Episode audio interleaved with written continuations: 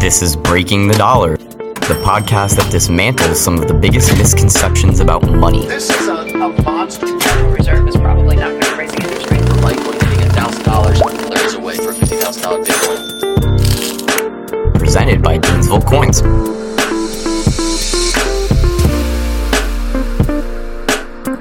Hello, everyone, and welcome back, finally, at last, to another episode of Breaking the Dollar. As always, I'm your host, Everett Millman, and we have finally returned from our extended hiatus. So, this episode is going to recap why that was the case and explain in these intervening years how the market for physical gold and silver bullion really transformed from 2020 to today. So, when I started this podcast back in 2019, the gold market was just beginning to wake up from hibernation that lasted for over five years. That summer in 2019, gold prices finally got back above $1,400 an ounce for the first time since 2013. There was a liquidity crunch going on with American banks, the gold price rallied, and gold really never looked back after that. So, from my experience and what I've studied, I've always understood the precious metals markets to behave very cyclically you get big price movements in these long cycles of seven to 10 years. So this pattern basically fit that model.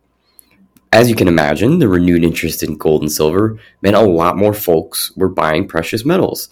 In fact, after the start of the COVID pandemic in 2020, we saw sales volumes that were on par with the mania that occurred from 2009 to 2011 following the financial crisis it really was an all hands on deck situation at Gainesville Coins at that point, and some of my projects, like Breaking the Dollar, ended up taking a back seat to other priorities. On top of that, the surge in metals prices meant that I was staying really busy with other opportunities for media appearances. So I've done almost weekly interviews with Kitco News. They have two reporters who I really enjoy speaking with, Anna Golubova and Niels Christensen uh, I've been a regular guest on the TD Ameritrade Network with Ben Lichtenstein. And I also had the privilege of appearing multiple times on other podcasts, such as the Money Life Show with Chuck Jaffe and Market Buzz with Mo, Mo Ansari. I've also had an occasional spot on Bloomberg Radio and Reuters, so I have been keeping myself quite busy. My favorite of all these new relationships has been the pleasure of working with Jan Nieuwenhuijs, who is a gold researcher and writer from the Netherlands. And I can say that he is truly the most impressive and dedicated researcher that I've ever encountered in the gold space. Jan has a wealth of knowledge about gold's role in international reserves, how gold is traded, and why, especially, why gold will still play a part in the way the global monetary system evolves in the future. I really cannot recommend Jan's work enough uh, it's been an honor for me to help him edit and publish more than a dozen articles on the Gainesville Coins blog. You should definitely check out his Substack. It's called The Gold Observer, and he's also quite active on Twitter. So that's what I've been doing during this prolonged absence from doing this podcast. But let's also get into what's gone on in the actual metals markets, because I can say without any exaggeration that it has been pandemonium. I'll explain more about that in a minute, but it's quickly worth examining how we've had a perfect storm, so to speak, for gold prices to move higher. So, aside from the public being worried and flocking to gold during the pandemic, we've of course experienced the highest inflation rates we've seen in four decades. Historically, gold has a solid track record of maintaining its purchasing power as inflation eats away at the real value of government currencies. So, naturally, this has been reflected in higher gold prices. Uh, central banks have continued to buy gold in record amounts. There's been geopolitical strife, particularly between the West and China, and of course the ongoing war in Ukraine, both of which have driven safe haven demand for gold. There's also been widespread uncertainty about whether the world economy is teetering on the brink of recession. And more recently, there's been stress in the banking system as two medium sized banks, First Republic and Silicon Valley Bank, as well as a rather large bank, Credit Suisse, have all failed already in 2023. So if you're counting, that's three major bank failures in the span of about a month. Anytime that people are worried about keeping their money in banks, understandably so, they tend to turn to gold for safety and protection. And if you've paid attention to the news lately, there's also this drama brewing in Washington over whether or not the government is going to raise its self imposed debt ceiling and avoid defaulting on its debt obligations. So it's been the confluence of all of these factors really at once that have made gold especially attractive as a hedge or a financial insurance policy, if you will. Now, let me address the pandemonium that I mentioned before, the uproar and chaos that has really come to characterize the bullion market. As metal prices have risen near their highest in a decade, with gold around $2,000 an ounce, there have been these persistent issues with supply chains. Most dealers and wholesalers have faced difficulty in getting bullion products as quickly and as easily from their suppliers as they once did. So, as a result, the premium on these products, and the premium being essentially the markup over their melt value, those premiums have exploded higher. This has mainly been true of government issued coins from government mints. For more generic products like bars and silver rounds, you can still find some low premium deals, and I certainly encourage you to do so if you're planning on buying silver.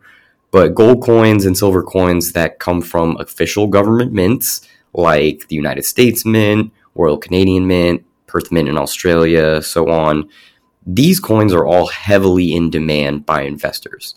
Yet the mints have basically not been able to keep up with that level of demand, which is causing severe backlogs in the supply chain and consequently much higher premiums when you buy these coins.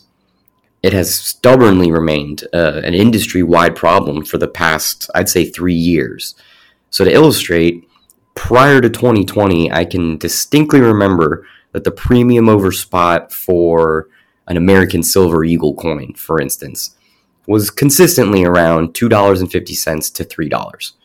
So that's roughly 10% to 20% of the value of the metal in the coin, depending on if the silver price was at the top or the bottom of its range over that time period. But we're talking 10% to 20%. Today, that $3 premium has become more like a $15 to $20 premium, meaning you're paying almost double the coin's melt value which is a 100% premium compared to 20% back in the day. So, understandably, uh, a lot of people are angry about this. But it's really economics 101. Those premiums will climb and climb and climb until they reach the point that demand goes down enough for the supply to catch up. It's a problem that has affected the entire industry too. It's not just one dealer, one wholesaler, or even one mint. So, in addition to that, as private mints and private suppliers of gold and silver have had to pick up the slack and pump out more products as an alternative to Silver Eagles and other government issued silver, it's led to significant delays in the shipment of those products. Things that used to take a week or two to get processed and shipped out are now taking six weeks or seven weeks. And this has gone on now for multiple years it's incredibly frustrating for the people who are consistently buying precious metals. I see it firsthand all the time, and I do deeply empathize with those frustrations. Nobody wants to pay for something and wait two months to receive their product while a company holds on to their money, but that really is the reality that we're stuck with right now. I'll also point out that one of the main reasons that the delay bothers people, I suspect, is that they're trying to flip their metals quickly to make a quick profit. Not that there's anything wrong with that, but in my opinion, I generally look at precious metals more like an inflation resistant savings account. So ideally, you should be holding them for the long run.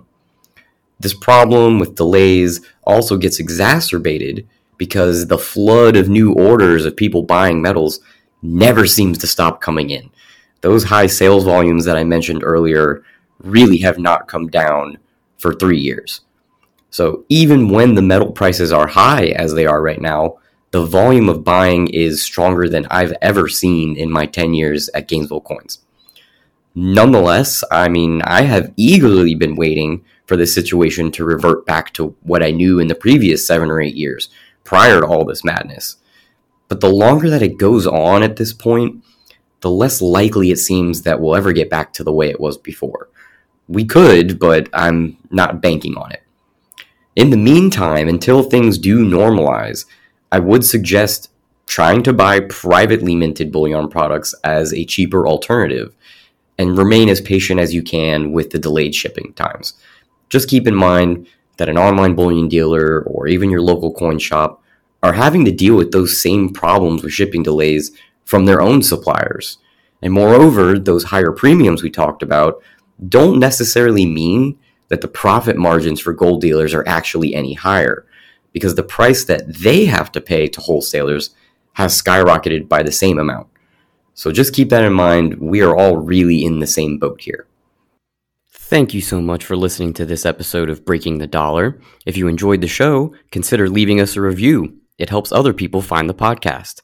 Breaking the Dollar is brought to you by Gainesville Coins, one of North America's largest gold and silver bullion dealers. Visit GainesvilleCoins.com to shop for gold, silver, and platinum at the lowest prices in the industry.